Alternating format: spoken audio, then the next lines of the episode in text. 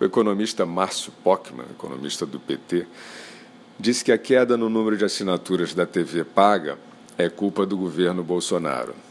Ele ainda fez uma ironia triunfal. Não era só o PT sair do poder que tudo se resolvia. Fez esse post aí que repercutiu aí bastante, dizendo mais ou menos isso. Bom, para quem não, não sabe, e certamente a maioria não sabe, Márcio Pockmann, é, você lembra do Guido Mantega, aquele que foi ministro aí um tempão, que pedalou com a Dilma, né? Pedalou com a Dilma alegremente até a recessão mais profunda que o Brasil já teve, aquele que é, turbinou a o Joesley Batista, né, com aqueles bilhões e bilhões do BNDES, ou seja, seus. Pois é. Então, o Márcio Pockmann é um Guido Manteiga xiita, mais ou menos isso, tá?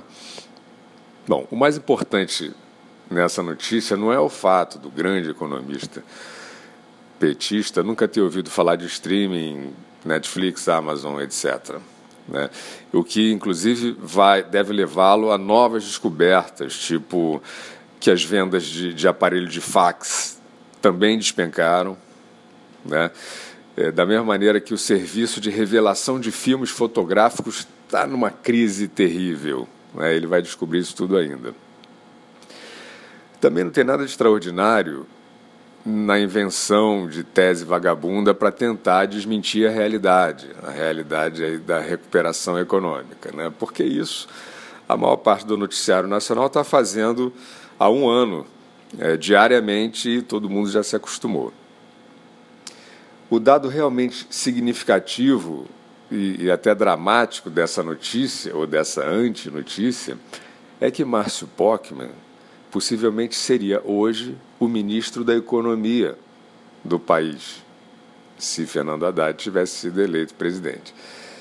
E aí vale a recapitulação histórica, poderíamos chamar de ajuda à memória, né, como diria Marcelo Odebrecht, o grilo falante do Lula, que é o seguinte: apesar de ter sido escolhido candidato dentro da cadeia pelo maior ladrão do país, o Haddad chegou ao segundo turno da eleição uma lembrança importante. Né? Parece mentira hoje, mas vai no Google que está lá.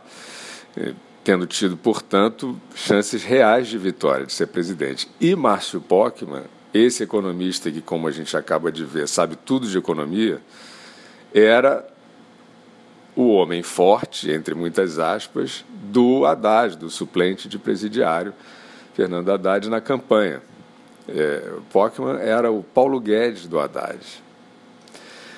Então, como se vê, o Brasil tinha de um lado o posto Ipiranga e de outro a escolinha do professor Raimundo. Onde eu faço as reformas e tiro o país do buraco? Pergunta no posto Ipiranga. Onde eu faço panfletagem fantasiada de gestão e jogo o país no buraco? Pergunta para o Rolando Lero. Bom, outra ajuda à memória ou informação cultural para a gente trazer aí um pouco de luz é, nesse período de trevas, de obscurantismo né, que a gente está. A briga de foice no escuro, e bota escuro nisso, pelo poder na campanha do Fernando Haddad, consagrou esse mesmo Pockman em duelo mortal, sabe com quem? Com Nelson Barbosa. Você não está ligando o nome à pessoa, não tem problema. Ajuda a memória de novo, Odebrecht, para te socorrer. Nelson Barbosa era o braço direito da Dilma Rousseff, ali naquela epopeia, naquela reta final que levou o Brasil gloriosamente para o fundo do poço. Ele, Nelson Barbosa, perdeu a parada para o Pockman. Sabe por quê? Porque ele foi considerado pelo Estado-Maior do Haddad ortodoxo demais. Bom, é aquela coisa, né? Por que, que você vai se contentar com o fundo do poço se você pode ir de uma vez por todas para o brejo? Né?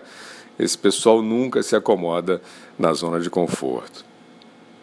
Bom, o que estava em jogo então na eleição de 2018 é o que continua em jogo agora.